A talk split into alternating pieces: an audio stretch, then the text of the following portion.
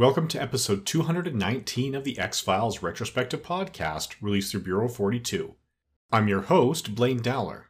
This time around, we are looking at Season 9, Episode 16 William.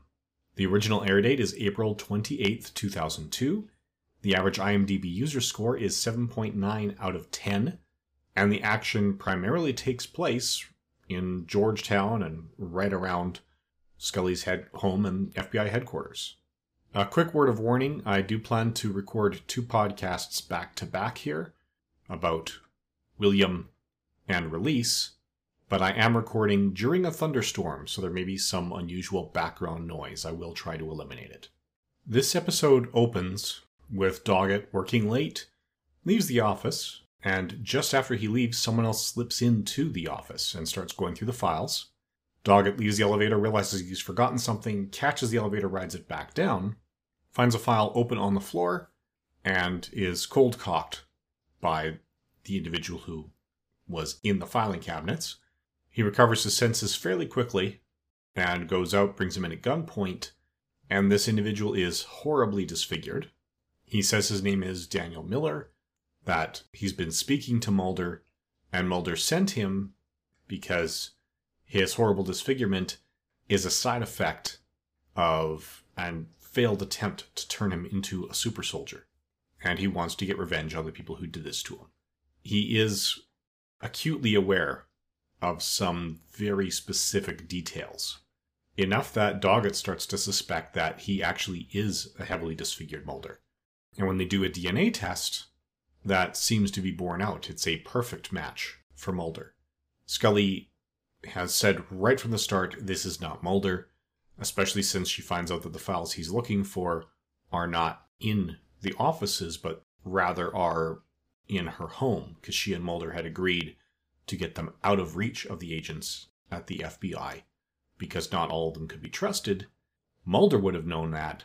This man didn't. So there's a lot of question about what's going on. In any event, Monica Reyes John Doggett and Dana Scully are all at Scully's place while this man is supposed to be sleeping.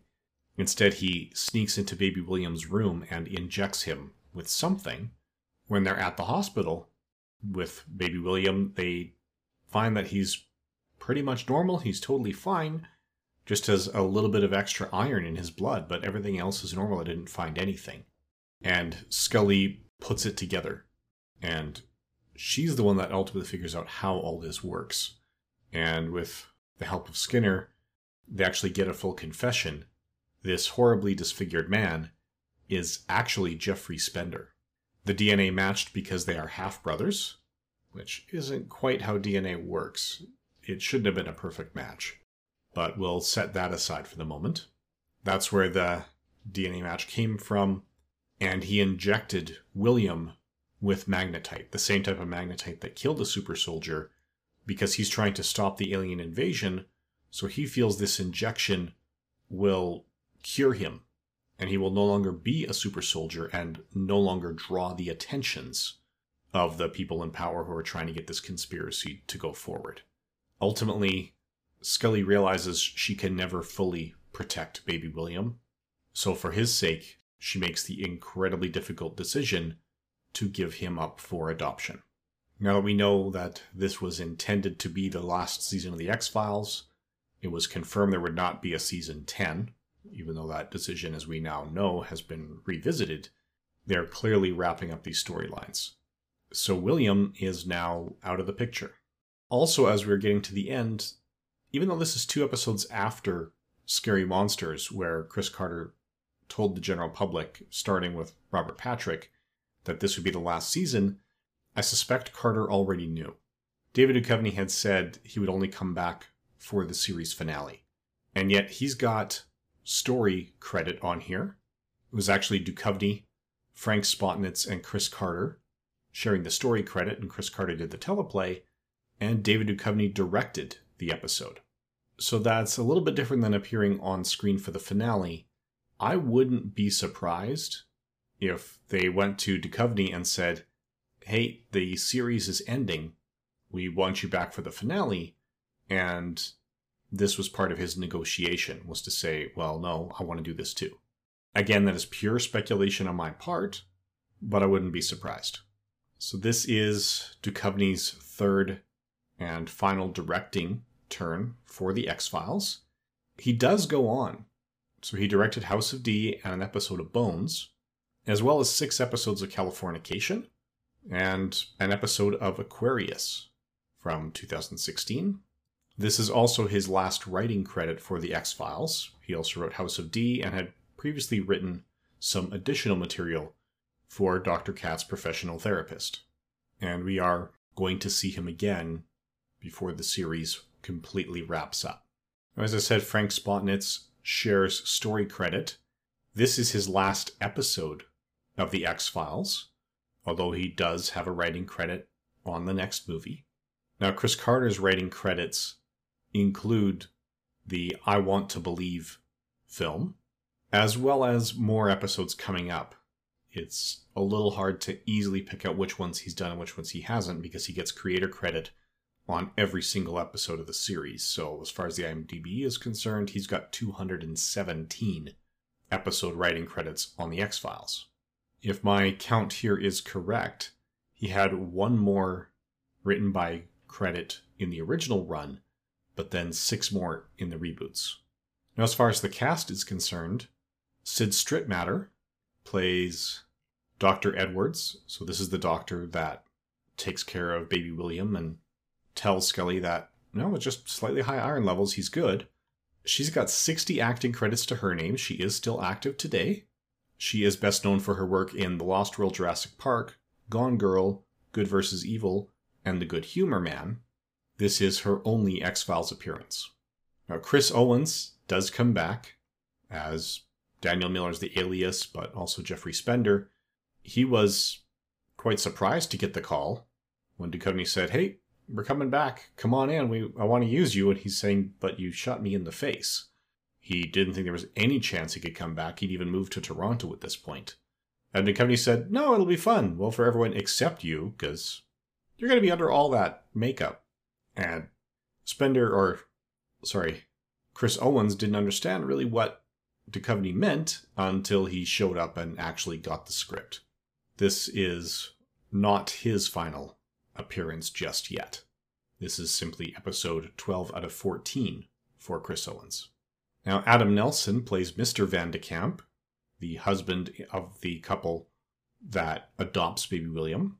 He's got 33 acting credits to his name, some of which are still in post production, so he does appear to still be active. He is best known for Appaloosa, Mystic River, The Abyss, and O Pioneers. Shannon Hile plays Mrs. Van de Kamp, the wife in the couple that adopt baby William. She is best known for her work in The Intervention, The X Files, Shop Girl, and Psi Factor Chronicles of the Paranormal. She has 16 acting credits to her name, and this is her first X Files appearance, but not her last. For fear of spoilers, I'm going to leave the details there a bit ambiguous. David Fabrizio has 43 acting credits to his name, best known for his work in the Get Smart movie adaptation, Superman Returns, Rendition, and X2 X Men United. Here he plays the ER physician in his only X Files appearance. Daniel Monroe has four credits to his name. He previously appeared in Underground, Age of Insects, and Bible Madness, his appearance here as an ER nurse is his final IMDb credit. Annie Abbott plays the older social worker, so she's the one who actually passes the baby on. She is still working today with credits from this year. She is best known for her work in The Work and the Glory, this episode of The X Files, Ghost Whisperer, and a role in the crew of the second X Files film, Specifically, she provides some voices in the cast, so just some voiceover work. Now, Kirsten Van Home plays the younger social worker who doesn't get out of the car. She has 12 acting credits to her name, but a number of producer credits, working on Snowpiercer, Krypton, Berlin Station, Mistresses, and South of Hell. She's got writing credits on all five of those series, as well as Rizzoli and Isles. And some of these are pretty significant. I'm seeing 9, 10, 13 episodes per series here, at least as producer. so she does seem to be more active behind the camera than in front of it at this point. Dan Shor plays the second ER nurse. It's pretty hard to pick him out here. He wasn't that noticeable, and I knew he was coming and was looking for him. He is best known for playing Ram in Tron and Billy the Kid in Bill and Ted's Excellent Adventure, as well as other roles on Air Force One and Star Trek The Next Generation. He's got 49 acting credits to his name, some of which are in post production. The most recently released title at the time of this recording is in an episode of the third and final season of Jessica Jones, the Marvel Netflix series. Finally, this is the final X Files appearance of James and Travis Riker. These are the twins who play Baby William. Travis would also play tagging buddy number one in Chuck Hank and the San Diego Twins, which is currently in post production. And James has credits exclusively for the X Files, either in archive footage or as an actor in some of these episodes. I still question how nerdy the parents are. If I were a parent giving birth to twin boys and my last name was Riker, they wouldn't be named James and Travis. They would be named William and Thomas. But maybe that's just me. This also has an uncredited appearance of Maggie Wheeler, who is one of David Duchovny's ex girlfriends. She is probably best known for playing Janice in Friends she was also in The New Parent Trap, Holiday Hostage, and CSI Crime Scene Investigations.